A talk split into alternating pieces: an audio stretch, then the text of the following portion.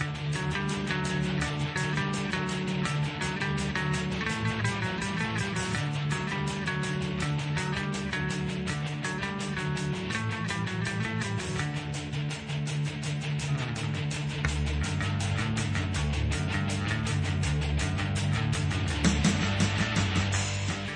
Welcome to the Digigods podcast. We are uh, done with the American 4th of July holiday, and uh, Mark is still not back because Mark is now on vacation. So I am here with Tim Cogshell. Hello, hello again, everybody. Nice Tim's go- Tim's going to be with us uh, for a couple of weeks while we uh, while we just tread water, uh, while Mark is in Europe. Um, in living a much better life than us. Well, you know, Mark Mark shares a birthday. Um, he shares it with the entire nation of France, and uh, so I think he's he's going over there to uh, just enjoy the fireworks on the on uh, the fourteenth of July to uh, pretend like they're celebrating his birthday with him. Bastille Day?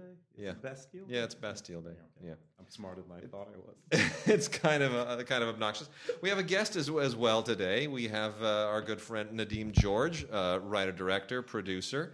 Who um, Nadim and I we were on uh, we were on the set of Love Sonia a few weeks ago, weren't we? Yes, Our our good friend uh, Tabrez Noorani's uh, directing debut, and that was that was very fun. we were at uh, Griffith Park Yeah, in the middle of the night. at like one in the morning. There's a lot of things happening in Griffith Park in the It- middle it- of the yes, night. there are, and the direction the directions that you gave me confused the daylights out of me because they had it all blocked off. It was like the gates were closed, and then and then I went through the wrong direction. I went uh, around the way you're you're supposed to come out, so I drove in the exit, and then two park rangers who looked like they'd had a, a case of donuts too many. They they came and uh, tried to stop me with flashlights. That was part of the movie. Yeah. Okay. anyway. Love Sonia the comedy. Yes. Uh, anyway, so uh, very much looking forward to that. And uh, Tim, you are. What are you doing this weekend? You got. You're you're you're covering Outfest. I'm, I'm covering Outfest here in the United States of America. I feel like I have to say this for the show because it's Yeah. an international show. It is. So yeah. Outfest is a big, gigantic uh, gay and lesbian uh, film festival. It's been going on 20, 25 years. now. Something like that, Something yeah. like that here. Really, really huge film festival. Very important film festival here. Uh, that uh, highlights gay and lesbian films uh, from around the world. So, actually, some of the films that we'll be seeing, that I'll be seeing, will be films that will be able to be seen all over the world. Lots of them. Very nice. Yeah, yeah we got a lot of gay films here. We're going to talk about. We do uh, in, in honor of Outfest. We got a little uh, little stack of uh, gay and lesbian themed films this week. Um, I've got. We have a ton of classic films uh, left over from before, but for starters. I want to get through some documentaries here really quickly, uh, which we didn't get to previously with Mark. So I'm going to uh, I'm going to make some short work of some of these docs. Uh, there are three here, which are uh, 4K documentaries, all kind of of, of the same line. Uh, these are all from Shout Factory, and they are all 4K documentaries that just will kick your HDR into uh, fifth gear. Um, Rocky Mountain Express, Journey to Space, and Flight of the Butterflies. This is basically kind of IMAXing your new 4K television. Um, Journey to Space is far and away the most interesting of these, although it's a little disjointed. You spend a lot of time on the on, in the International Space Station, and then there's a lot of kind of CGI uh, global warming stuff. It doesn't really uh, quite all hang together, but the space stuff is really nice. This- the exterior space stuff. I remember I saw that film. We Yeah. spend a lot of times floating inside the international Yeah. space, which is neat. Yeah. But you know, if you're gonna if you're gonna make a movie like that, Yeah. then get outside the space station. You know, Ron. Howard and Apollo 13 let us float around. Not that Eh, interesting. And Rocky Mountain Express is just beautiful travel log of the uh, the Rockies and Flight of the Butterflies. If you're really into butterflies, uh, you know it's uh, this is the you're, this is sort of like the uh, what was the bird movie? Uh, Which one? Well, the the the uh, the the winged migration. Oh yeah. Oh, it's like that. It's a little bit like that, except instead of following birds, you're following monarch butterflies, so it's a little less dynamic. yeah, I remember because in, in the other one we were literally in that flock of birds. Yeah, you're not really uh, in with the. It's a little harder because you'll you'll You'll you kill all the You'll butterflies. kill all the butterflies. But uh, anyway, it's uh, beautiful stuff. I mean, it's really really nice. So it's uh, you know these were all originally IMAX uh, films and and 4K. Now you can if you want to do that IMAX thing on your 4K television, really wow people. Uh, knock yourselves out. It's uh, you know it's not like these are stories or anything, but they are what they are. Uh, and then we've got some really, really interesting film related docs here. Got a Blu ray uh, called Just Desserts uh, Special Edition. This is uh, from Synapse, and uh, this is the making of Creepshow. Now, Creepshow was a bit of a cult movie once upon a time. It has kind of waned in its cult popularity. This doc was made in 2007. And uh, if you know, if you remember Creepshow, if you have a fondness for Creepshow, it's a fun behind-the-scenes look at it with all kinds of great extras and interviews and, and flashback stuff. Um, it's on Blu-ray, looks decent, uh, but otherwise, it's you know, if you if you, Creepshow means nothing to you, then it's obviously going to have no frame of reference whatsoever.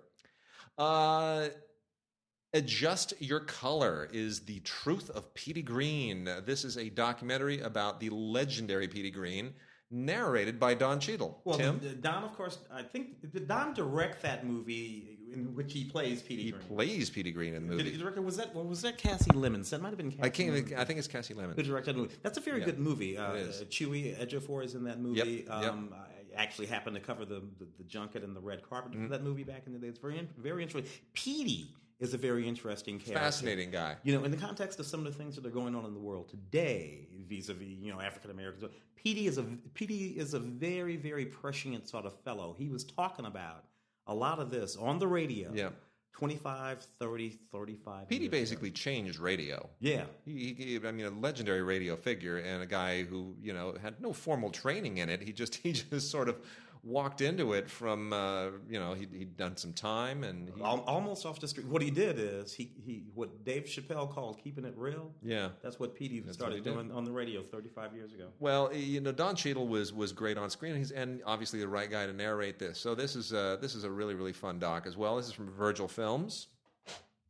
Um, a couple here that uh, go together. I'm going to mention the first one is Walter Salles, the uh, the tremendous Brazilian filmmaker who uh, you know is an Oscar nominee himself. Did a documentary about the uh, the hotshot young Chinese director now who's sort of all the rage right now, Jia Zhangke. Uh, the documentary is called Jia Zhangke, a guy from Fenyang, and um, Jia has uh, kind of taken the world by storm. He's he's now the new, you know, uh, kind of the new hotshot art house Chinese director, and uh, has done a number of really extraordinary films. Mainly, Platform was the first one that was a big deal. Uh, Still Life, and then the one that really really caught. Uh, everybody's attention recently a touch of sin in 2013 which is this devastating look at violence in chinese society in a number of different episodic vignettes it's really an incredible film Yeah, sort of interestingly, sort of interconnected, and and this violence the, sort of takes place in rural China as well Yeah. as in the city. And it- Everywhere. and, it shows how the film is about how the violence is almost completely disconnected yeah from anything. Anything can be happening, and the result, or at some moment in it, there will be some insane act of violence. It's, it's very disturbing. It's, it's really disturbing, which is why it's shocking that the Chinese censors even allowed it to be made. So anyway, if you want to know who this guy is behind all this stuff, and I have not been a fan of all of his films. I think some of them, uh, you know, The World in 2004 was not my favorite film, but he um, he really is iconoclastic and incredibly creative. And uh, Walter Salles, a no slouch himself, makes a wonderful, wonderful documentary uh, about this incredible filmmaker and how he's kind of turning things around on the world stage. And released in tandem with that is, of course, Jia Zhangke's new film called Mountains May Depart, which Kino has also released this week on uh, on Blu-ray, and uh, it is like all of his other films. It is uh, it is visually stunning. It is narratively compelling. It is thematically really gut wrenching, and uh, it it you know it just it's this massive epic that spans decades of Chinese society. And uh, you know how it, all of these events just transpire in the life of this family. It's really just a, a huge tapestry. And um, you and I talked about that film on Film Week, I think, when it was out. It was. may have I, I, I'm almost Yeah. sure that we did. It's an extraordinary film. It's the one that has that amazingly beautiful ending with with him trying to. Uh, Yes, Yes. yes, Right. That- I'm yeah, trying not to ruin yeah, the film, but yeah. that's the one, right? Okay. Yeah. So anyway, Jia Zhangke, a, a filmmaker to know. And then another uh, Blu-ray here, Ray Harryhausen, special effects titan. Uh, this is by Gilles Penso. A lot of people interviewed in this one: uh, Guillermo del Toro, Peter Jackson, James Cameron, John Landis, Joe Dante, Steven Spielberg, Tim Burton, Terry Gilliam. Just about everybody who, who's ever worked with Ray Harryhausen or admired him. Uh, and Harryhausen, of course, you know, uh, predates CGI, and a lot of his his stop motion work is still better than CGI. Um, tons of outtakes uh, of, of interviews, and uh, you know, there's an audio commentary with the filmmakers and uh, some other fun stuff here. But otherwise, you're watching this basically for a lot of great clips of Ray Harryhausen stop motion stuff. And it's amazing. It's wonderful, and you you develop an incredible appreciation for what he did with just stuff. Nadim, you have any favorite Ray Harryhausen films? You grew up on them just like we did. Sinbad and the, the Journey and all that. Yeah, I occasionally catch one on uh, on late night television and still sit there and watch the whole thing. Yeah, Um, they're they're, they're captivating, right? they are very. I mean, the, the the point that's often made in this thing is that sometimes the stop motion does things that CGI can't because it really CGI we're aware that it's CGI and it was done in a computer, but stop motion, even though it looks a little fake relative to CGI, somehow it feels more real. It's tangible. It's like a three dimensional object come It- to life. because, because it is it, it is in fact Yeah. right three dimensions it's still there it's still there our, our, our mind knows that, that those little things running around uh, and Sinbad was Sinbad seventh seventh of Sinbad's Yeah. Story, right with, Yeah. with, with the with the skeletons Right. and the thing Yeah. I can watch that all day Y- give me that over anything that happened in that Gods of Egypt movie that came Yeah. out of it, Yeah. with the big CGI this that and the other thing everything Yeah. give me those skeletons Any in day. that Sinbad movie Well, I think you cross you cross a line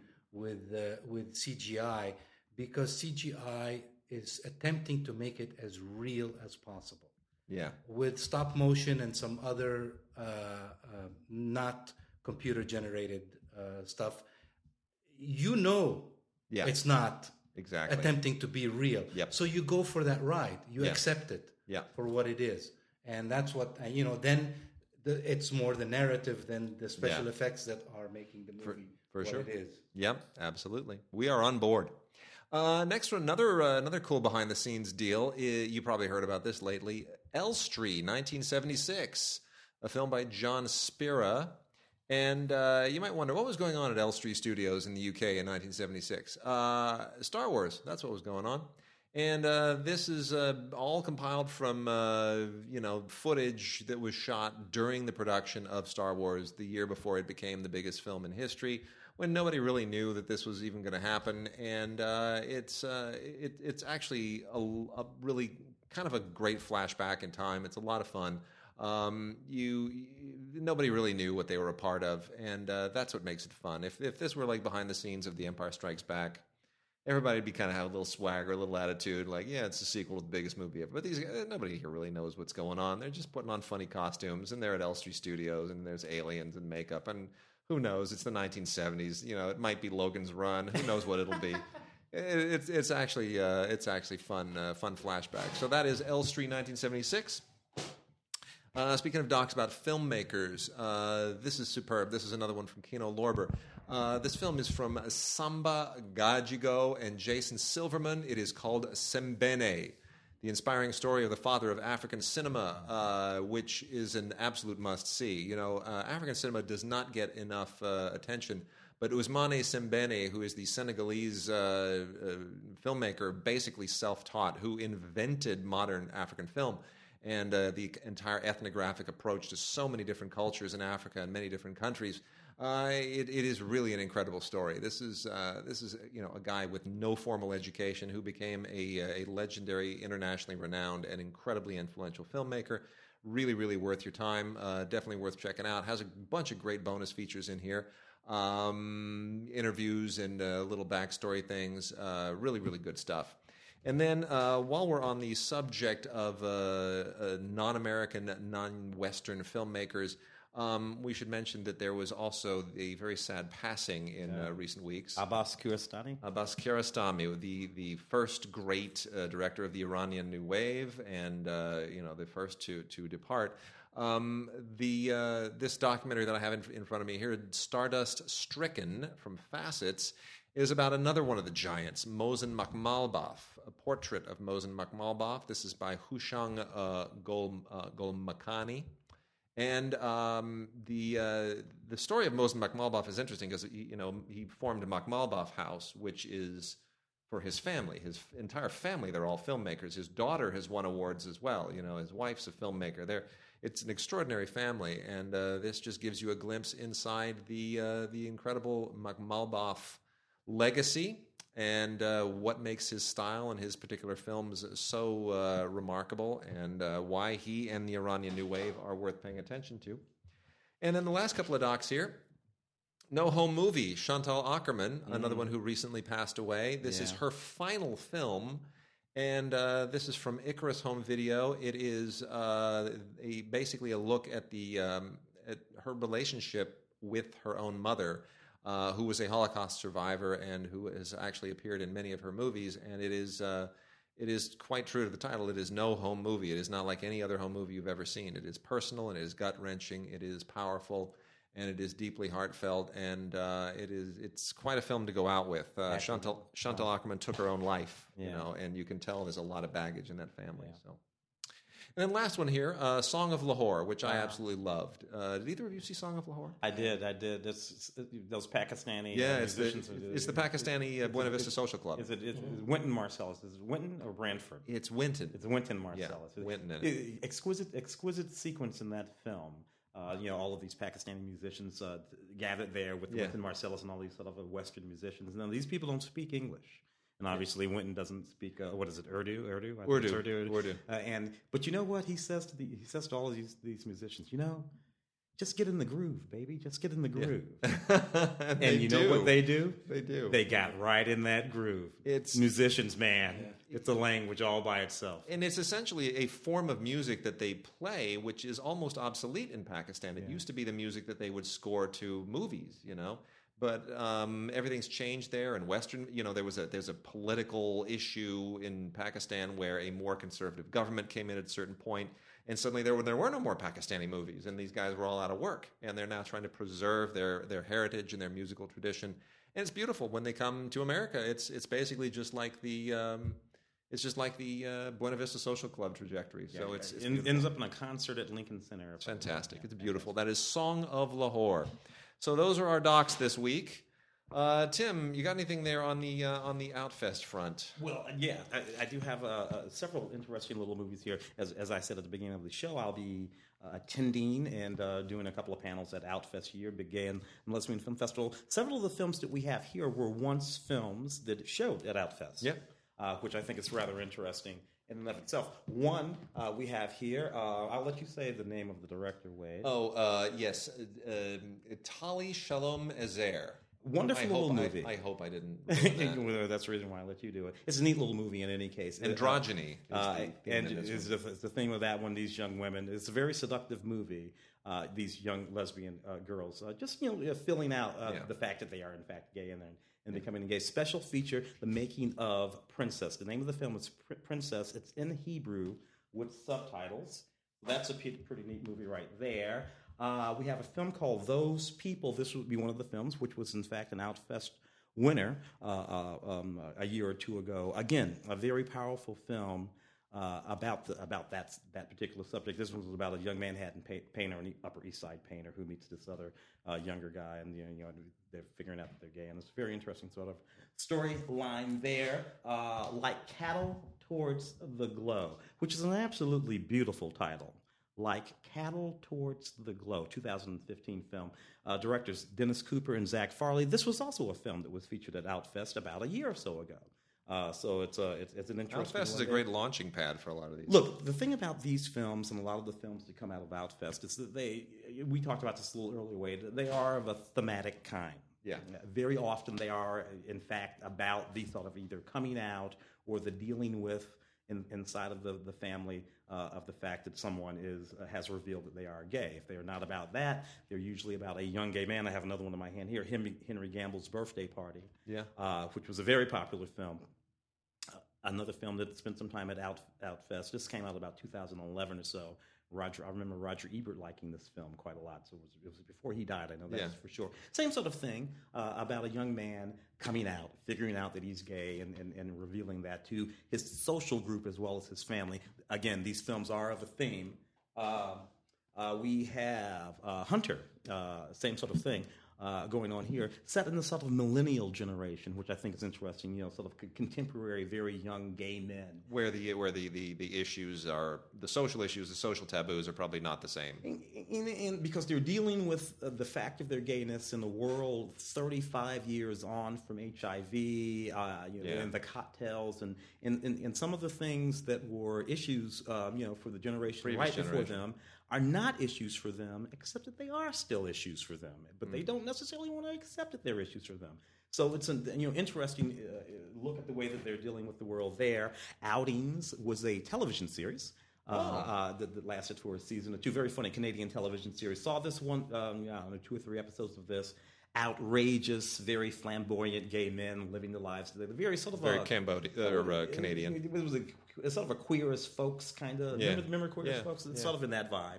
And lastly, we have a film called Carla, uh, Ooh, which is Carl with A in the Carl with the A in Yeah. Carl Carlin, Yeah, yeah. obviously, it's about a transvestite brother or sister. Maybe it's a sister. I Yeah. it's a sister. Sister, right? You know, I get confused about these things. Anyway, uh, I love the tagline for this film. Sometimes love gets lost in the transition. Oh, there you go. That's uh, that, that's That's a clever. smart- boy. that's a smart one. uh, That's a reason to make the whole damn movie, right there. Anyway, uh, some interesting gay and lesbian themed films on the eve of Outfest, and only a few weeks or so after Gay Pride Month Yeah. here in the United States. Indeed. Is that a, is that a thing around the world? Gay Pride? I don't. I guess so, or maybe it's just the U.S. Uh, yeah, yeah. It should be. You guys should celebrate that. The parties are fantastic. Now, uh, Nadim, I want to ask you, uh, Sembene, when when you were uh, you, you grew up all over Africa, was was Sembene a figure at that time? Was he a known fixture? Not for me because uh, I was very young in Liberia, which is close to Senegal, Yeah. But didn't have any dealings at that point, and then moved to East Africa, uh, and so uh, no, No. no, Yeah. no. And uh, growing up there at the time when uh, there were very few uh, movie theaters or even television, uh, we occupied ourselves doing other things. See, that's what I always find interesting because for the longest time, the Chinese filmmakers and the Iranian filmmakers who were getting so praised at international festivals weren't really known in their own countries. You know, uh, like Tian Zhuangzhuang from the Chinese Fifth Generation, a, a colleague of um, Zhang Yimou's, uh, was really nobody. Nobody in China knew who he was because his films were all banned. Well, we talked. We, we- we talked about uh, Abbas. Uh, Yeah, Kiarostami. uh, just a few minutes ago. Now it's funny he dies, and suddenly the, the you know the Persian, the Iranian uh, government, anyway, let's say Yeah. the government. They kind of claim him. Oh, they they they they're praising him. I'm like, you hated him. they, they chased him to, to Yeah. Paris. He lives in They- France, They, yeah. drove Yeah. him. They drove him to making movies in France and Tokyo and Yeah. Chinese. And I'm like, you people are so that's it's so incredibly Yeah. hypocritical. So uh, let's hit some new movies before we uh, we dive into the giant pile of uh, classic stuff. Uh, Tim, uh, it, it is Fate uh, by the Sea. We cannot stop talking about this movie. You and I are probably one of the only couple of film critics who under who first of all really understood this movie. Well, it was funny. We were on Film Week. We covered this on Film Week together, and it was hilarious because before the show, and I'm trying to remember, get me right, you said that this was a. Um, Uh, an Antonio Oni film wrapped, Wrapped in a a De Sica in a film. De Sica film, yeah. and I said it was a Lelouch film wrapped in an Antonioni film. which is correct no matter how you cut it. Which is, is so so nerdy and uh, inside. Look, this is a good movie for one thing. Angelina uh, Jolie directing uh, what her second film, I think her second. second film or third, third, Third film. actually third film. Yeah, Uh, yes, right, because she did the uh, the, The- Croatian thing. that's the- right. The, big movie with Yeah. the uh, war guy, uh, the Yeah. guy in World, The World War II. This, uh, with her and Brad Pitt in this movie. It, it's a throwback, and I'm sorry, it's a very sophisticated piece of work. Uh, she's illustrating her own savviness. Sometimes she's playing Monica Vitti. Sometimes she's doing Sophia Loren, and I mean she's Yeah. doing them yeah, exactly. in these moments. You can. I'm looking at this movie and I'm like, she's doing Monica Vitti from Love and and she's just killing it. You with the hat and everything, you know. And I'm like, you know what? This is a very sophisticated woman. She's also incredibly brave. All right, we we, we understand that Angelina had uh, what, what do they call it? The mastectomy. mastectomy, double mastectomy. It's a very complicated situation that happened a few years ago. She does a, a, a you know a full nude topless scene in this movie. You know, post really po- brave. post reconstruction, obviously. Yeah. Uh, or, or not obviously, depending on the way you want to look at it. But no matter how you look at it, that's brave, and I think that's her saying to the world, Yeah. You don't have to be afraid of this. Be fearless. Be fearless. It's Yeah. just so very, very brave, very savvy. I mean, the, the movie takes place in the 1970s, but it has the it, basically Brad Pitt's a, a writer, Angelina Jolie's his wife, and they are uh, in Malta at this resort uh, trying to work out all of their issues. And it really feels like all of those those 60s movies, right, from France and Italy and, and everywhere else in the Mediterranean, where people are just they're in the sun baked beauty of the Mediterranean and they're wrestling with issues. And you watch it if you're an American and you just think, "What- you're in a beautiful place. Why can you not just get past all that and enjoy it? But you know they can't enjoy the sunshine because they've got angst in their souls. Um, I, I, I, I really thoroughly enjoyed the film. I understand why a lot of people are really unleashed on it, but this is a, a gorgeous Blu-ray with uh, ultraviolet on it from Universal, and uh, I, I think it's worth taking a chance Oh, on. absolutely, Yeah. absolutely. Particularly if you like those, you know, uh, uh, uh, uh, Italian realist, uh, neo-realist films in the first place. Uh, next one, I saw the light. Hank Williams movie with uh, Tom Hiddleston, who I believe is now the the new uh, Mister. Uh, Taylor Swift. yeah, the new Yeah. Mister Taylor Swift. Yeah, he, they kind of look alike, actually. Yeah, well, it's- well, I saw that movie too. Uh, I saw the light. I'm afraid I'm afraid he thinks he is Hank Williams. He's that's The soundtrack isn't by Calvin Harris, is it? Not even- He's singing in that movie. well, That it- movie opens very nicely. That movie opens. Did you see the opening of that movie? I did. You know, I yeah, you will you tell me your thoughts. Look, this movie opened beautifully. This movie opens with a shot. Tom Hiddleston playing Hank mm-hmm. Williams in the round. He's he's singing in concert. He's key lit. Camera floats around him slowly as he sings that long, that beautiful classic Hank mm-hmm. Williams song. He's singing. Yeah. It's beautiful. The moment that scene ends, this film becomes completely inert. it does. It's like this beautiful thing that captivated me, and then this movie just struggled to a complete stop. And and it, it's difficult to say why. It's not like they're bad acting. There's no Yeah. bad acting in this film. These people are all talented. But this film came to a complete stop, and it did not start again. Written, directed by Marc Abraham, who I think is a better director than a writer. I, I, I would say the, the script is kind of more the issue here. Uh, this is very interesting. Uh, Sony has released this uh, essentially region free. This will play on Blu ray players in regions A, B, and C. So they're not really worried about anybody pirating this thing or anything, which I thought was, was very interesting. And, um, you know, this was originally supposed to be released end of last year. It premiered at the Toronto Film Festival, and they obviously had hopes. Tom Hiddleston, he's on his way up. He's going to be, and he's going to get an Oscar nomination. We're going to, and then uh, nobody liked it at Toronto, and they bumped the release date into 2016, and it just kind of lay there for a few weeks. Uh, it's too bad. It, it, it, it's it's not a horrible film. It's not a complete dud. It's it's worth watching for him because he is good. Elizabeth Olsen is is fine, not quite well used in it, uh, but uh, it's no walk the line. Yeah, Let's put it that way. exactly. exactly. Um, Tim, did you see Eddie the Eagle? Uh, yeah, I did see Eddie the Eagle. Well, we got we got a 4K Ultra HD version of it here. Does it warrant being on 4K? Look, you know, That's the question. you know. Well, look, no- Nadim well, has a thought. yeah. I, I, Eddie the Eagle, Cool Runnings, even the Muhammad Ali film. Yeah. These are films that uh, uh, that um, they say you know it's larger than life. I these particular films are life is larger than film. Yeah. Yeah. If you lived any of these, whether it's the Cool Runnings or Eddie the Eagle, the films can't match That's true. the true. drama of the real life. That's really true. and uh, that's my problem with it. You know, I loved Eddie the Eagle when it was happening. I followed it. It, it was a wonderful story, but Yeah. just the film can't live up to life. Yeah, you know, uh, and that's part of the issue here is uh, Taron Egerton, who is the who stars as Eddie the Eagle here with Hugh Jackman as his you know his mentor coach. Um, Taron Egerton is a really good looking guy. Okay, he was in uh, Kingsman, Yeah. right? I mean, he's the kid in Kingsman.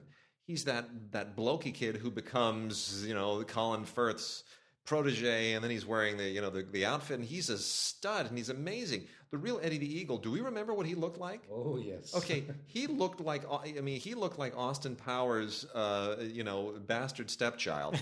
he he was you know he was a weird looking guy with bad teeth and a weird voice and cross eyes and the glasses, and that's why we rooted for him. And you take this, you take Taron Egerton, and you can make him look as weird as you want, but he's still a movie star. He still looks more like Tom Cruise than he looks like the real Eddie the Eagle. Yeah, well, you know, that, that's the sort of odd dichotomy of Hollywood. That's a Hollywood movie. It's a Hollywood movie. And that's the odd dichotomy of Hollywood. It's know. more of a Hugh Jackman film, frankly. I mean, Yeah, Hugh yeah. Jackman's more more worthwhile. Anyway, but uh, so anyway, is it really worth the, the the 4K? I you know I guess if you're looking for things to throw on the 4K just to show off 4K, sure you could do worse, but I, I wouldn't buy it. Um, and then we got three more here. The Boss. Uh, I thoroughly did either of you see The Boss? Yeah, which one is that now? Oh no, you know that's that's Oh, that, that's dear. that, that's the M- Melissa McCarthy Oh, that I that I that I heavens. have not seen. Oh, I, I, I'm heavens. telling you, I'm, I'm off. I'm off of Miss McCarthy. I'm sorry, I'm off. Well, you know, here's the thing. Um, her her husband uh, directed this, um, and the he uh, look. You know, they were together in Bridesmaids, right? Uh, you know, they had their little thing. He's the he's the the guy on the plane and the whole thing.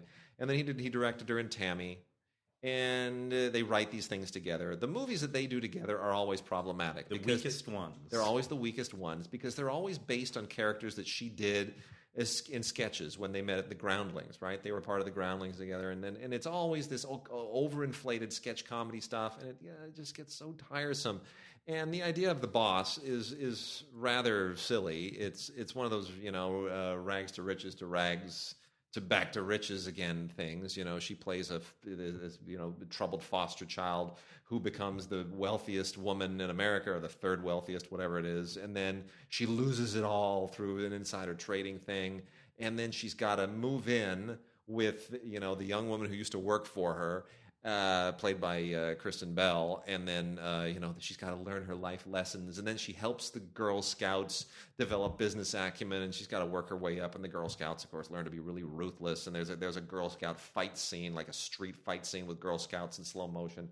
It's all really really tedious. You, you, you know what's really problematic about these movies now, and, Yeah. I, and I think it has something to do with generations, right? Yeah. A lot of these people grew up watching the same movies you you and I grew up watching from the from the 80s, and, the, and we, I, I love movies like Baby Boom, uh, The Associate. Yeah, Sure. a half a dozen movies that are basically this theme, right? Uh huh. Except that they insinuate their generation sort of potty humor, Yeah. foul mouth. Yeah. Baby boom. You get through the entire, you know, any of those movies in the 80s, or like mid 80s movies, you can get through any one of those movies without one toilet joke, one, one potty joke.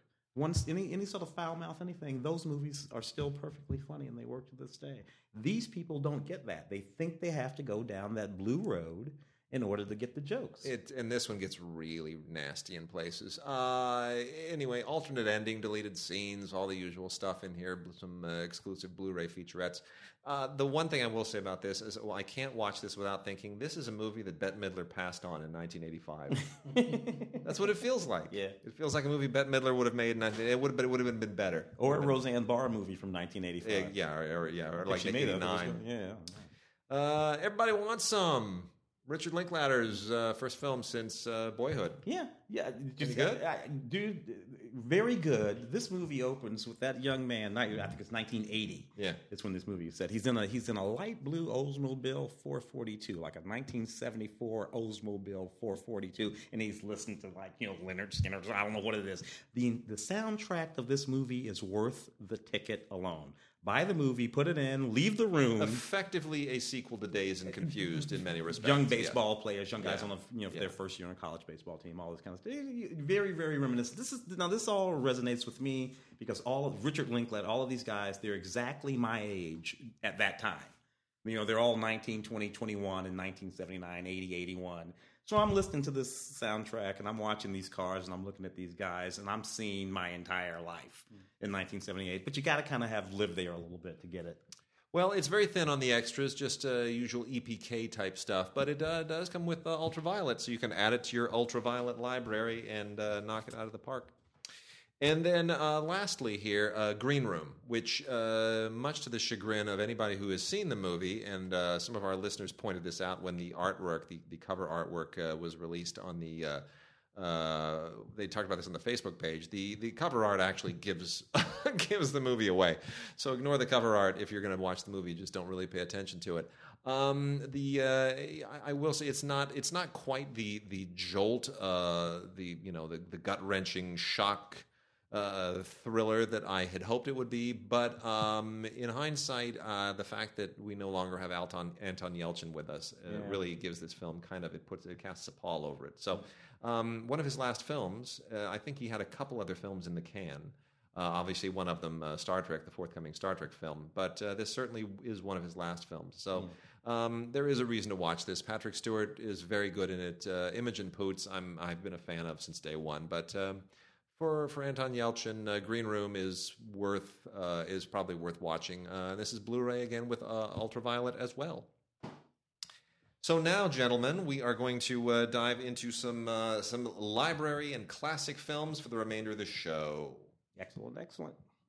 All right. So first up, we've got a bunch of uh, DVD-R, manufacturer-on-demand stuff here. Um, the one you, you probably shouldn't spend too much time on. Uh, look, I love the people at Warner Archive, uh, but the old Charlie Chan movies, ha- there is so little to recommend them to anybody who isn't a diehard Charlie Chan fan. Uh, these uh, these are just generally not very good movies. Um, two of them have Roland Winters playing Charlie Chan. The other one has uh, Sidney Toler as Charlie Chan. And really, the filmmaking is just marginal. It is these things were cranked out, and as you probably notice, uh, neither of the actors playing Charlie Chan are actually Asian, uh, which was which was an issue at the time. People shouldn't assume that you know Charlie Chan movies was just a different age and people didn't mind if uh, white actors played Asian. No, they did. they really did. And the Asian community was was not thrilled about this, and uh, it was an issue at the time. Uh, yellow face has always been an issue, but so from a historic standpoint, I guess these films are, have a certain uh, interesting quality to them. But anyway, that's the Charlie Chan three film collection. from Warner Archive includes the movies The Red Dragon, The Feathered Serpent, and The Sky Dragon. I also don't think Charlie Chan movies are very good, uh, very interesting as far as m- being mysteries and detective work. Uh, Freddie Bartholomew and Mickey Rooney in Lord Jeff. This was an old MGM film that is now part of the Warner Library. It's part of the Warner Archive collection. Uh, essentially a programmer uh, at the time. Just uh, you know, Freddie Bartholomew had just made Captain's Courageous, and uh, Mickey Rooney was, of course, Mickey Rooney. He's always been Mickey Rooney. I, I always think of Dana Carvey doing Mickey Rooney on uh, an old Mickey Rooney, and oh, who's the biggest star in the world? you know, if you if you've ever had any exposure to Mickey Rooney, I, I was I was a, a PA on a Mickey Rooney movie once. Oh, get out of here! Really? Yeah, it was uh, the L.A. unit of uh, the uh, le- what was what was the movie Wolf uh, Legend of Wolf Mountain. Oh my gosh! Oh, d- good grief! I, I, what I, I know Mickey. There was, you know, you know, you know, Johnny Johnny Grant. You know, Yeah. he's one of the Yeah. Hollywood. I don't know Yeah. what it was. It was some event, and Johnny Grant and Mickey Rooney was there. Was near. Mickey only died what 10, 5, 6, 7 years ago? Not that long ago. yeah, not long ago. No, Not he long. lived And he was there, and he was nine hundred years old, and that Yeah. and that lovely lady who was this, you know, fourteenth wife or whatever it was, Yeah. Uh, was there. It was this very odd thing. Yeah, well, anyway, Legend of Wolf Mountain. I remember that very, very well. I never got paid. They still owe me two hundred fifty dollars. Oh, they owe you way more than that, brother. they do now. Uh, the, the DP actually had to take him to court. I remember that. The LA unit DP. He didn't get paid either, and he took him to court. Now I remember thinking, two hundred fifty bucks. I guess I could take you to court too, but yeah, it makes a better I gotta. Yeah, it makes a better story. Anyway, one of these days, one of these days, uh, uh, something will happen. Anyway. Uh, so anyway, that's uh, that is uh, Lord Jeff, Freddie Bartholomew, and Mickey Rooney, um, and then we got another one with Mickey Rooney uh, with Wallace Beery, another figure from the era, a solid, solid Wallace Beery guy, which whose name I always remember from uh, Barton Fink. Remember? Uh, Yeah, yeah, Wallace, Wallace- Beery wrestling movie. It's a Wallace Beery picture. uh, this is called Stable Mates, and I love the tagline on this. It's so classic from the uh, the of the MGM era: thrills, heart throbs, roaring laughter. so great. I love the marketing. Uh, yeah, the uh, you know Wallace Beery plays this uh, alcoholic vet, and uh, Mickey Rooney is a young kid who just loves horses, and you know you can fill in the rest. Uh, It's all it's it's, it's one of those horse movies that were so big in the 30s and 40s. Because Mickey Rooney made a great jockey. Yeah. Because he was two feet tall. Yeah. Bla- Black Beauty and American Velvet and Elizabeth Taylor, is, uh, you know, My Friend Flicka. What was it about horse movies back then? Ah, Horses. Yeah. America was America still so rural that everybody was into horses? You know what? You might have just hit on something. There you Yeah. go. There you go. I'm a little out of this conversation. I've been growing up in Africa. You know, I was chasing wildebeest while you guys were watching classic movies. uh, and then from the uh, 20th Century Fox Cinema Archives, uh, Lauren Bacall and Robert Stack in The Gift of Love, which was a uh, an early CinemaScope classic, nice uh, Technicolor CinemaScope uh, production. Not a lot by as, as a movie. Jean Negulesco directed this. Uh, you know, it's uh, it's, it's okay. Um, not not brilliant. Uh, just a you know kind of a generic uh, family melodrama. A woman who has a very short period of time to live. And then another wonderful CinemaScope film, uh, a little bit better, Prince of Players, which uh, has uh really no great stars in it uh, other than Richard Burton. You know, Richard Burton, a young Richard Burton, along with Maggie McNamara and Raymond Massey, who'd long since ex- expired. He, you know, used up his shelf life. Uh, Elizabeth Sellars. The the one that kind of jumped out at me was John Derek, young John Derek, before Oh, he wow. became a you know. Uh, the, before he was uh, bowed before he got bowed. yeah, and before he was uh, before he was Joshua in uh, Oh, yeah. in the Yeah, Ten. Commandments, Indeed, and I would assume this was probably shortly after he was my father's student, Ah, um, which is funny because I remember growing up on the Ten Commandments, and every time it would show up, and they'd cut to I don't know if you remember this, but you know Demille never really outgrew. By the way, it's a, it's you know it's an okay film. uh, it's better than the other one, but it's. But the thing about John Derek, and I'm going to tell this story, and I'm sure I've told it before. But uh, when I grew up, and when, you know, you, you, Demille never really outgrew his silent phase, so he would still make his movies in a really kind of a cheesy silent era way. So in the Ten Commandments, most of which is shot on sound stages, very obviously. Then during the Exodus, you have uh, the Exodus taking place with all of this, you know, uh, photography out here in the desert somewhere near Lancaster, California, and they shot without sound, and it's a lot of voiceover and swooning music. And then you'll have these insert shots that were clearly shot on a soundstage and it just doesn't match at all. These people walk here, these people walking around near Death Valley in the desert, and then you'll have a soundstage shot against you know a process background of John Derek saying "stonecutters to the left."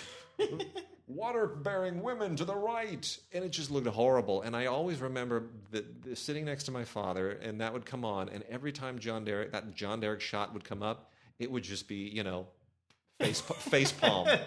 and, and, I never quite understood that because I'm a kid. I'm loving every bit of it. I don't realize it, and you know, eventually I, I, I realized that that is that is the, the grief of a of a teacher realizing he learned nothing. yeah, the kid just wasn't listening. he learned nothing. Anyway, all right. Let's. Uh, That's why I became a mediocre director instead. yeah. Well, he wouldn't have been a director if he weren't married to Bo Derek. Yeah. So there it is. Um, let's uh, let's move into you know I got a I got a pile of uh, Kino Lorber titles here that I should go through fairly quickly um, before we get to some of the uh, the goody stuff, the Criterion and whatnot. Uh, these are all from uh, Kino Lorber's licensing deal with 20th and MGM uh, and you know a few other companies. Um, these are part of the Kino Studio, the Kino Lorber Studio Classics line. And these are all movies, basically, to, to sum up what this line is. Kino, quite wisely and very smartly, said, you know what, the studios, a lot of these, they're doing the same thing that Twilight Time and, and Olive are doing, that they said, you know what, a lot of the studios are doing nothing with their catalogs, and people want Blu rays of classic movies, so damn it, we're going to go out there and give it to them. So, here is your list of uh, amazing Kino classics for this week. And some of them are really, really great. The Oxbow Incident with Henry Fonda. Amazing. Dana Andrews, Anthony Quinn, directed by William Wellman, who, of course, did the uh, amazing All Quiet on the Western Front uh, early on in the, in the 1930s. Uh, this is a terrific Western. Great Western. Absolutely fantastic. Audio commentary by uh, Dick Ulane and William Wellman Jr., son of the director, uh, who will tell you all about why this movie is just such a great blast of Western testosterone. It is fantastic, the Oxbow Incident. Uh, Invisible Invaders. Uh, this is a kind of a, a cult uh, sci-fi flying saucer invasion, body snatchery, uh, quasi zombie uh, cult film that is actually an awful lot of fun to watch. Uh, it's better than most of them from the era, 1959. John Agar, right? Yep, sure is. Uh, John Agar and uh, you know Jean Byron and a bunch of other you know John Carradine and, and later on in his career. Uh, this is uh, this is actually an awful lot of fun. It is definitely one of those uh, Cold War paranoia movies. Everything about the atomic age and fear of the Russians and fear of aliens. It's it's it's a lot of fun. Um, Edmund O'Brien, another one of those uh, gritty, tough guys who did a lot of noirs. Shield for Murder. Uh, the, the only the only thing I can tell you about this is it has probably the greatest tagline of any movie like this I've ever seen. Tim, read the tagline. Uh, uh, uh, Dame hungry killer cop runs berserk. That's what the movie is. That kind of speaks to what we were talking about earlier with the way you want to hook people right there. Dame a hungry killer cop runs berserk. That's just you know, it's a beautiful thing. You just can't do marketing like that anymore. Uh, John Payne, an actor that I've always liked an awful lot, in an Andre de Toth film, Hidden Fear, good solid noir from 1957. Um, uh, John Payne, of course, uh, most famous for Miracle on 34th Street, where he played a, a, really good guy. He's a little rougher here. And uh, Andre de Toth, you know, famous. He's the, he had the eye patch, right? Yeah, yeah, yeah. yeah. Did, I don't think I don't think he needed it. I think that was just what you did when you were a, a director in the 1950s, right? You put on an eye patch and you, you made people think you were a pirate or something. Some of them put on two eye patches. Yeah, right. Uh, John Payne also shows up in uh, this interesting Phil Karlson directed film from 1953 that has been newly remastered and uh, features a great audio commentary from film historian Eddie Muller. It is called 99 River Street. Uh, John Payne, along with Evelyn Keyes. And uh, you know, it's a, basically a, a, a, film noir in the classic film noir style. It's one of the minor noir of the era. But uh, if you've seen Kansas City Confidential, same director, Phil Karlson. Uh, no slouch. He never really kind of made it to the top tier of, uh, of noir directors, but he did do films like Kansas City Confidential, and this is maybe just a, a tiny notch below. And then the last two. My goodness, this is a weird, strangely terrible, and yet oddly compelling film. Anthony Shaffer's Absolution, starring Richard Burton from 1978, when Richard Burton was making nothing but compellingly horrible movies. Uh, you know, Burton at this point, pretty much, he was just phoning it in, kind of like Brando at the same point in his career. And uh, Anthony Shaffer directs this not terribly well, but um, gosh, this is just one of those movies that, that is just you know Burton as a as a as a priest, and it's a mystery, and it's somehow a really bad overwrought drama, and it just. Uh, it, it never really comes together, but you just can't take your eyes off Richard Burton. You just don't know what he's doing in this movie. And then lastly, uh, from the uh, this Kino Lorber line is the 42nd anniversary edition. They couldn't do wow. this two years ago. Wow! Yeah. make it the 40th. The 42nd anniversary edition of the uh, Taking of Pelham 123 film, which was at least one of a handful of movies that inspired Reservoir Dogs. Yeah. Uh, and uh, it's still great. The remake of it, I can't say I liked an awful lot. Uh, in, in, the remake, uh, it looked like Denzel was working his ass off, yeah. and Travolta was collecting a paycheck. Yeah. Am I right? Yeah, Tony Scott. Yeah. The late, the late Tony Scott. It just, yeah. Yeah. I, but it's exactly what it felt like. It's just like, wow, man, sometimes casting will ruin a movie if you can't get actors on the same page. Uh, Joe Sargent directed the original. It is still classic. It is still priceless. Uh, Walter Matthau, Robert Shaw, Martin Balsam, Hector Elizondo. Fantastic movie, 1974. Can't improve. You just cannot improve on this. A great score from the uh, era by David Shire. Uh, really, just a, a, terrific movie. This uh, this has comes just loaded with extras uh, an interview with David Shire, an interview with Hector Elizondo, who basically now just does Garry Marshall movies. Yeah. Uh, interview with the editor, an audio commentary with uh, uh Pat Healy, who uh, is uh, obviously you know, an actor from the era as well. Film programmer Jim Healy. Um, and then you know an animated montage of stills and posters. It's it's a lot of fun stuff. All right, uh, on the Criterion front, Tim, what do we got? Well, you gave me a really, really great one here. You gave me Easy Rider uh, Dennis Hopper's film. Um, interesting. You think we think about Easy Rider, and you, because of the way it's made in a sort of very naturalistic way, that cinematography, uh, cinematography from Laszlo Kovacs, we think of it as this independent film. Uh, you, you yeah. know, the, the, the, subject matter, of Dennis Hopper, Peter Fonda, mm-hmm. these guys sort of writing the way they made it. They, yep. you know, they sort of wandered around the country, you know, through the desert Southwest and down to New Orleans and all of that. Easy Rider is a studio film. Um, you know, Columbia. It, it, you know, this was. But imagine trying to make this film today. The way these they gave them less than a million bucks. You know, go make yeah. a movie. You're riding around. They're you know they're stoned out of their minds most of the time. Uh, most of the stuff that you see in this film, that crazy psychedelic scene out in the desert with all the they're stoned out of their minds, stoned out of their minds. Use most of the budget just buying drugs and. It, it, it, yet they make this classic piece of cinema here, shot beautifully by Laszlo. All those beautiful lens flares, uh, which is uh, a thing that he sort of pioneers. This is a fantastic Blu-ray, uh, restored high definition uh, digital transfer, supervised by Laszlo. Uh, master audio to 2.1 5.1 stereo surround. Look, um, Dennis Hopper. People forget that his first film, Nicholas Ray's the, the, the Rebel Without a Cause. Yeah. Uh, I think he was 18, 19 years Something old. like that. Uh, Ni- Nicholas Ray's third or so film uh, that he had made. He had made They Live by Night, I think, before. And, Yeah. uh, you're, you're pioneering director Nicholas Ray. you Yeah. know, the first helicopter shot in the film, all that. Dennis Hopper was lifelong films with Nicholas Ray. Uh, you know, helped him out in his later career much later. You can see the influence of Nicholas Ray That's in this movie. Yeah. Uh, Nicholas Ray was another one that started wearing that eye patch later in his career. It's- it's- it's weird. But you can see the influence of Nicholas Ray uh, in this film, Easy Rider. I think it's quite fascinating. Well, that is Easy Rider getting the Criterion treatment, which is uh, which is long overdue. So rock on with that.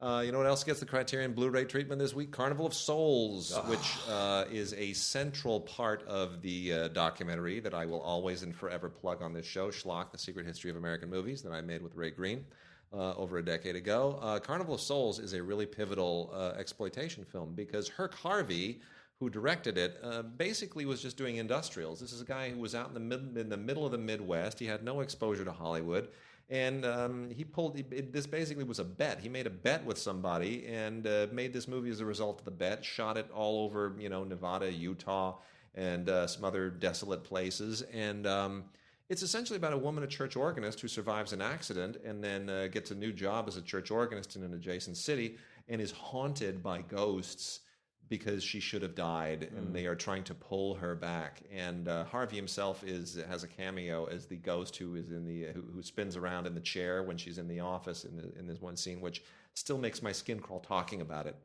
Uh, I, I just love this movie. It is so beautiful. The soundtrack is so bizarre and creepy. And uh, this was made in 1962, same year as Lawrence of Arabia and a lot of other fine films. It uh, was a complete exploitation film. It just uh, it went completely below the radar and then captured uh, everybody's attention in subsequent years. It is it is loaded with extras, including a uh, documentary of the 1989 reunion of the cast and crew and uh, a, thing called the Carnival Tour, which is a 2000 uh, update on the film's locations, and uh, tons and tons and tons of other really good stuff. Direct, uh, you know, an audio commentary with uh, Harvey and uh, John Clifford, who uh, co-wrote it, um, and you know Dana Gould, great comic, who uh, also shows up, interviewed, and gives you his his two bits on why it's terrific. It's just great. Love this movie. Carnival of Souls, director approved edition on Blu-ray. Uh, and you gave me over here the in-laws, The original. the original in-laws. I, the- you know, I kind of like that other one. I had to, to be honest with, you. but this, but, th- but this stands apart. It does. This is a 1979 movie, for one thing. And I, I will say this about it. For a 1979 movie, it sort of exists in a, because this feels a, a, a little um, uh, a little bit out of time and space. You know, this this movie feels like a movie from the late 60s, late 70s. It's it's insanely funny. Arthur Hiller film. Written by Andrew Bergman, who went on to become quite a director himself. Yeah. uh, in, uh, Honeymoon in Vegas. I think. such a such a funny movie. But here, Peter Falk, Alan Arkin, both at the top of their game. So funny, uh, so iconically themselves uh, in this movie. 1979, couple of fathers-in-law. What is what they are? They're, they're, they're getting married. One's the father of the groom. The other one's Yeah. the father of the bride. Uh, one of them is a twitchy nutbag, and the other one's sort of conservative. And it's absolutely hysterical film. Uh, on this criterion. Uh, again, all kinds, uh, uh, uh, 2K digital transfer, audio commentary track from the director Arthur Hiller, Yeah. uh, and uh, Alan Arkin and Peter Falk. We lost uh, Peter Falk uh, a couple of years ago, I guess, Yeah. right? Alan's still around doing some absolutely hysterical stuff. Nancy Dussault, um, uh, really, really fantastic movie that I, I, I'll admit I haven't seen this movie in several years. I wonder if it still plays as wonderfully as it did. It back in the it does, and I'll say the the thing that is especially sad to me is um, the amazing supporting performance by Richard Libertini as Yeah. the South American dictator with the who does the little, um, you know, the the talking hand thing, the Senor Wences deal. Uh, you know, Richard Libertini, um, very very dear friend of mine. I grew up with his son, who you know we were childhood buddies, still are, and uh, you know Richard was uh, was a part of my childhood growing up, seeing his seeing him in movies and talking to him afterwards about them, and uh, you know an incredibly huge personality, a wonderful man. One of the great character actors of his generation, and we lost him just a few months ago as well. Um, so just at the beginning of the year, and uh, so seeing this uh, really reminds me just what an amazing actor he was, especially in this period. He would also go on to be the uh, the guru in All of Me. Oh, yeah. you know, back in Bowl. I mean, so many great performances, but this is this is just one of his best. He's so incredibly funny as that lascivious South American dictator with the naked paintings and the the talking hands. Just great stuff. Uh, all right, we have uh, also more catalog titles from Olive. I'm going to go through these the same way that I went through the uh, Kino ones. You got to know that these are out there. Uh, there's a lot of really good stuff in here. Uh, Kathy Bates in A Home of Our Own. Uh, not such a terrific film, actually. This is from 1993. It kind of came and went. This is uh, I a did little- the junket for that movie. you know, this Tony Bill is such an unusual director. He never really sort of his films are always solid, but never sort of great. And uh, you know, how, how- what was the junket like? You know, I remember. I, for one thing, Kathy Bates was was was sort of arcing uh, uh, Frankie and Johnny. She- yeah. uh, She was having her moment. Yeah, Yeah. you know, and, and you fried green tomatoes. I think it might have been prior to uh, the one where Misery? She, yeah, where she met Yeah. the subject. Right. So she was sort of like having a moment. So it was interesting for her. She was always a wonderful person to talk to. Edward Furlong's in that movie too. You know, Yeah. uh, just uh, it might have been his second movie after Terminator. You know, he was the kid in Terminator, Terminator Two. Uh, Yeah. It might have been his second movie after that. So you know, you know, he he was sort of like trying to prove his bona fides as an actual actor, as opposed to a kid that just got found. Well, it, you know, Kathy Bates is fine in it. Uh, she's sort of the only reason to to see this. It's just a you know a straight up uh, family drama. You know, she's a mother and widow, and uh, just trying to sort of you know make her make her her, her life and her family work. And uh, Tony Bill, you know, usually a good guy with actresses, and and it's solid. It's just nothing remarkable. Um, Stagecoach. This is really a weird kind of thing. Uh, this is uh, Johnny Cash and Willie Nelson and Kris Kristofferson along with John Schneider. Is it a remake? it, it is kind of a remake. It's sort of it's a semi remake. You know, the '39 film, the John Ford classic from 1939, that was sort of introduced John Wayne in, in grand form, and uh, which also feature, featured uh, John Carradine among many others. That was remade in uh, 1966, and this kind of riffs on both of them. Doesn't do a very good job. It kind of tries to be interesting by adding Doc Holliday to the mix. You know, we got a little OK Corral wink and a nod here. It's okay. Um, you know, it's it, it's it's a little little bit of a weird kind of anachronistic thing. Uh, Richard Harris is terrific in uh, The Return of a Man Called Horse. Um, wow. Yeah. You know, Man Called Horse, kind of the original. Um, you know, white guy goes native movie. Uh, what was? Uh, yeah, exactly. You Yeah. know, out there with the Indians and Yeah. stuff. Yeah, this whole thing. and uh, it was so it was so well received that they had him go native all over again. Uh, 1976 is a little bit late for this kind of a western, but um, you know what? It, it, let's put it this way: this did well enough in 1976 that its director Irvin Kershner got a little call from George Lucas a few years later and said, "Would you like to do a thing called Empire Strikes Back?" And uh, Irvin Kershner said, "Sure, why not?" And he did a hell of a job. Still the best Star Wars movie of, uh, ever. So uh, that's a Return of a Man Called Horse, which uh, is is uh, a lot of fun. Uh, David Wolper's production of If It's Tuesday, This Must Be Belgium, which uh, was made in 1969 and absolutely feels like it. This is, uh, you know, directed by Mel Stuart, who's a really, really, really fun director. But man, does this really just absolutely feel like like a wacky, uh, strange movie It- from it- it- late 60s. It, it, meant to have that sort of uh, what is it? Was it Catch Twenty Two? The the remember Yeah. Alan Arkin and all this. It, it meant to have that sort of thing, but it just didn't. You know. you know what? It, the, the problem is there are there are a ton of these movies from the late '60s that are all about um, basically Austin Powersy kinds of guys. Some of them are spies, some of them aren't. Usually played by Peter Sellers. In this case, it's played by Ian McShane, who just cannot get enough of women. They just chase women around the whole time, and you have a lot of actresses who are wearing mini skirts and stewardess outfits. And at the end of the movie, somebody winks in the camera, and there's a little twinkle, and then you're supposed to. wa- I mean, there- there are, literally are like twenty or thirty of these movies. Yeah, you can't do any. You can't do anything in a movie Did you get any of those you in get Africa? with those. No, Didn't get any of these in Africa.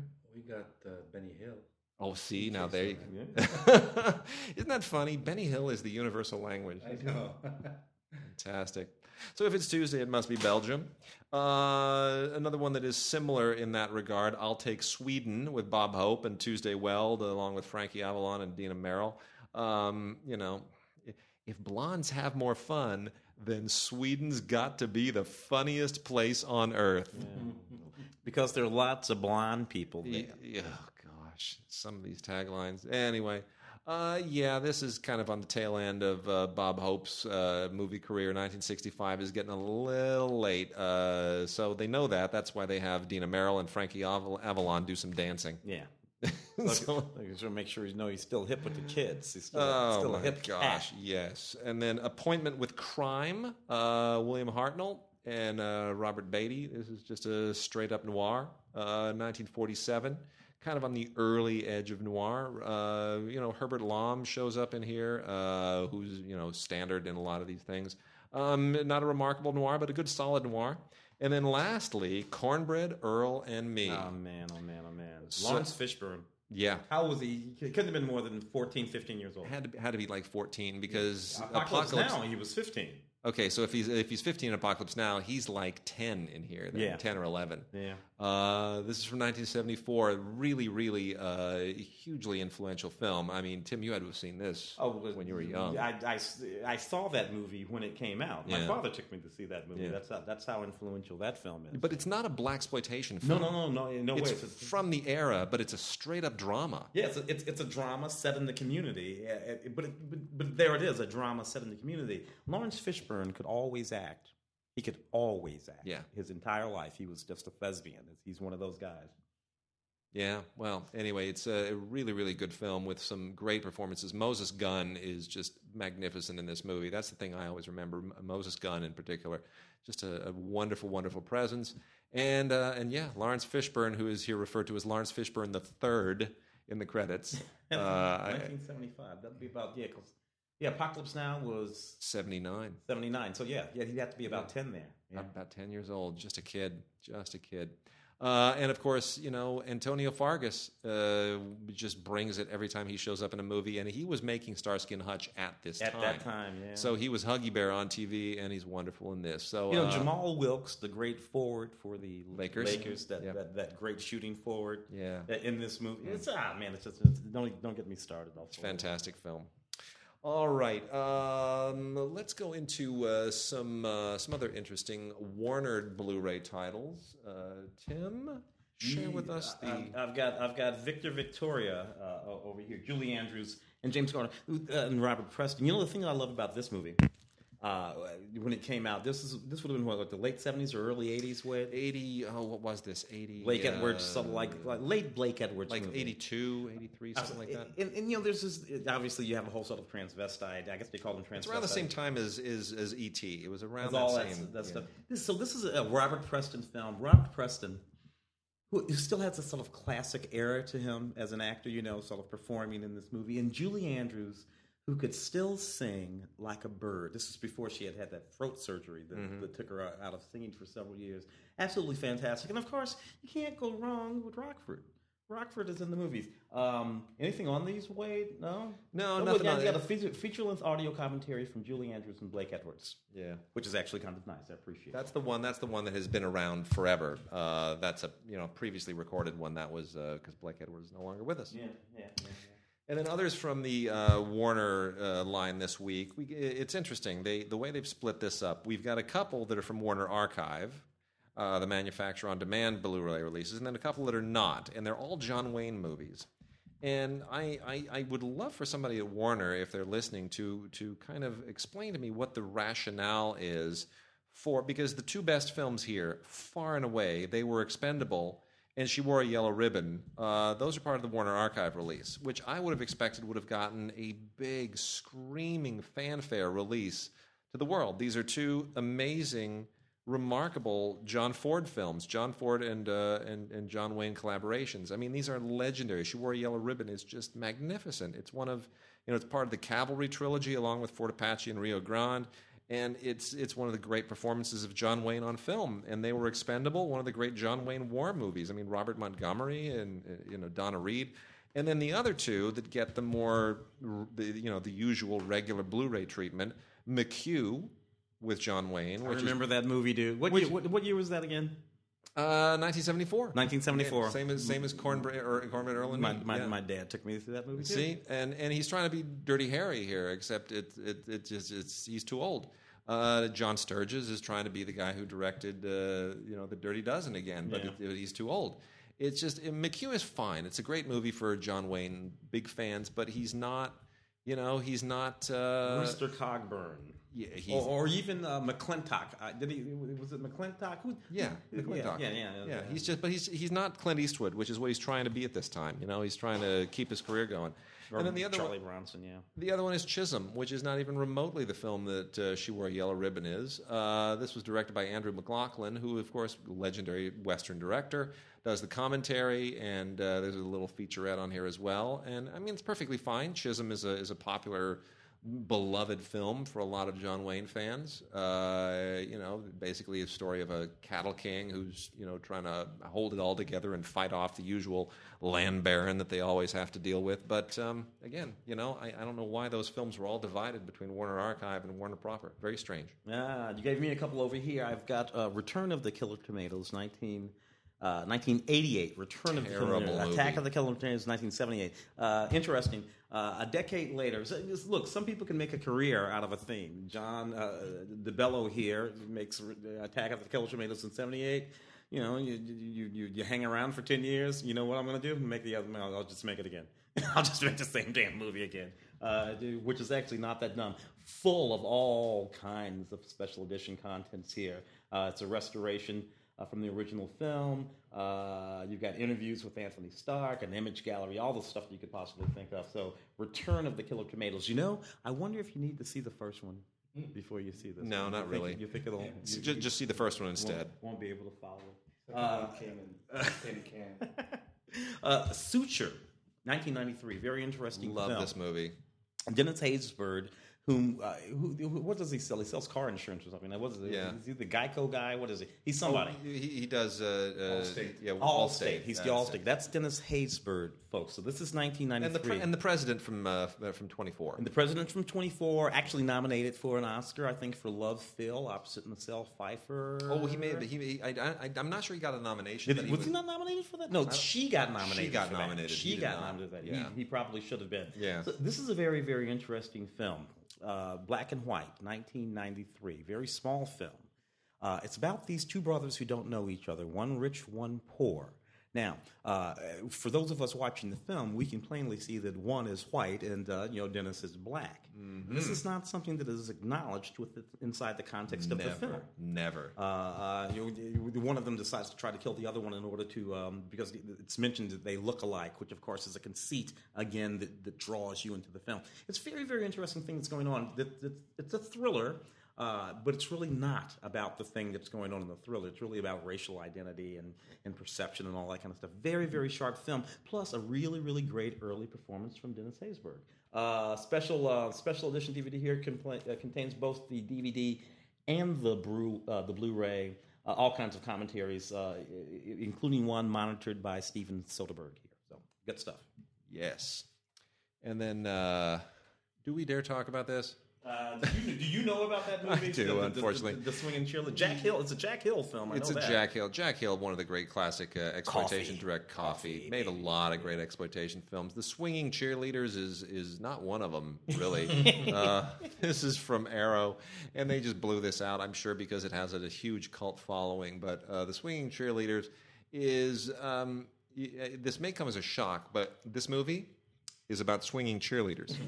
Is that- I don't- want the title to uh, to deceive you. special features? Uh, yeah, it's it's it, there's a whole undercover thing here. You know, uh, this young journalist who goes undercover as a cheerleader at the college. You know, to to, to, It's to still- basically. it's one of those you can't make. You, You could can't. You can't make this. Yeah, you no, cannot do this. you can't. The only- the drive only re- you out of the country. The only thing, the only reason this is out is because uh, Quentin Tarantino loves this, and they resurrected this film for the Tarantino Film Fest some years ago, and uh, it's just really campy and silly, and uh, it's about boobies. It's all about. that's all it boobies. Yeah, it even includes a reversible sleeve featuring the original artwork Uh, so if that's a real lure to you, anyway, an audio commentary with Jack Hill, which was exclusively recorded for this release. And we're talking crap, but I'm a big fan of Jack Hill. Uh, you know what? Listening to Jack Hill is actually better than watching the movie. I'll tell you, it really is. Uh, he just he, he knows his stuff.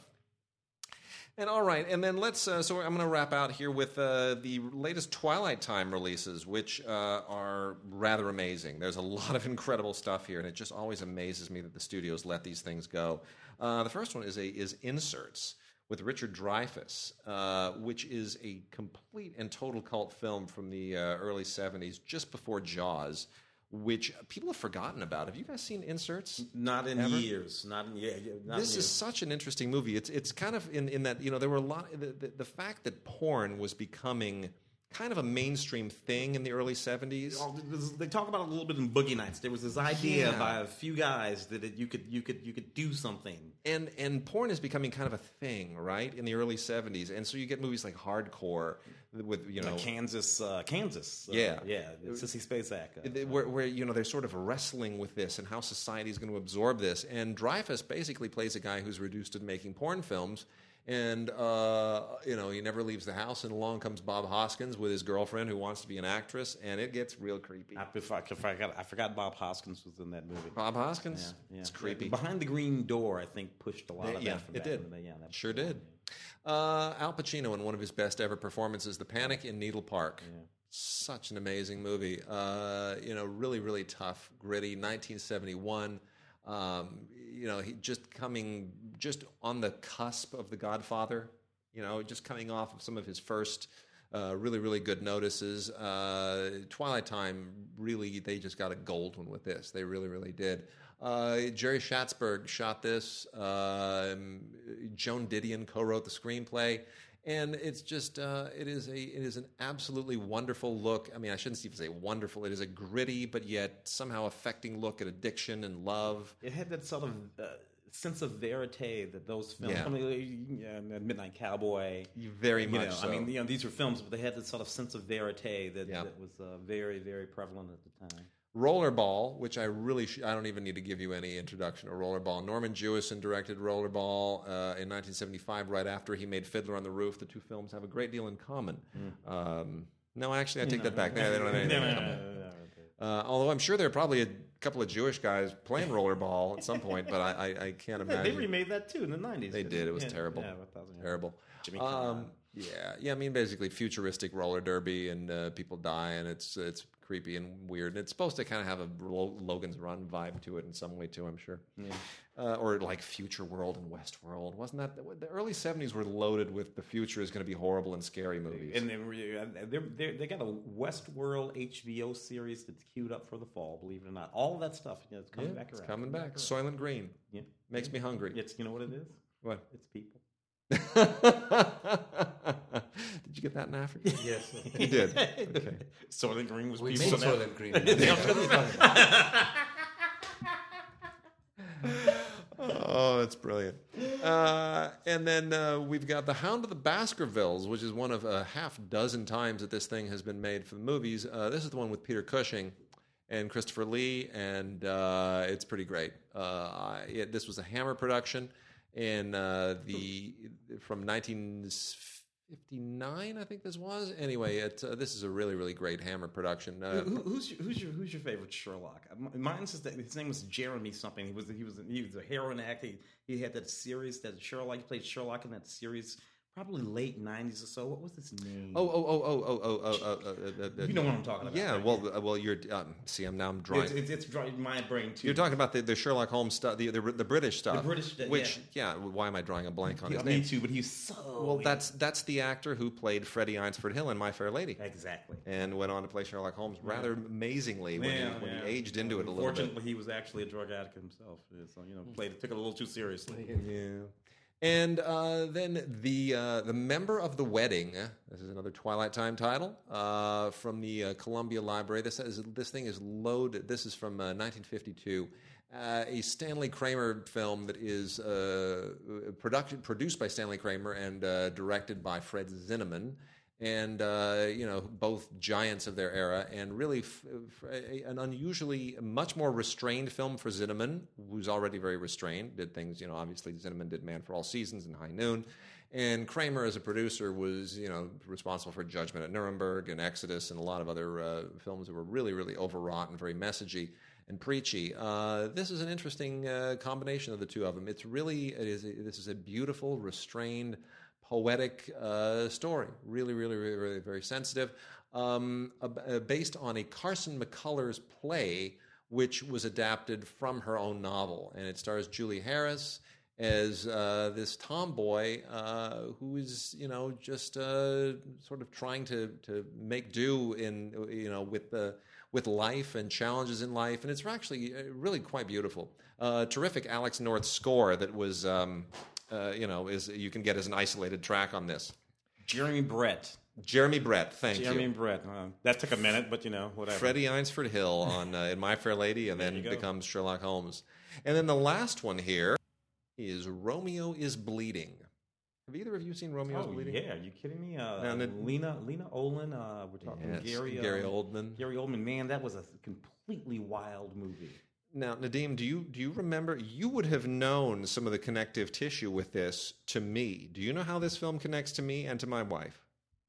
No, You don't. You don't know this story. no. Tim, do you know this story? You probably have told me. I can. Okay, have to- so again. so I'm going to. Uh, well, it's not directly connected to the film. It's connected to a different film, but through a different film. But I will fill you in in a moment. In any case, Peter Medak directed this. Peter Medak, of course, who did Love at First Bite, Let Him Have It, a lot of other amazing films. Really extraordinary career. I love Peter Medak as a director. Really eclectic uh, director. This is from 1993 and uh, it, is it is a noir that features probably the most terrifying femme fatale in noir history.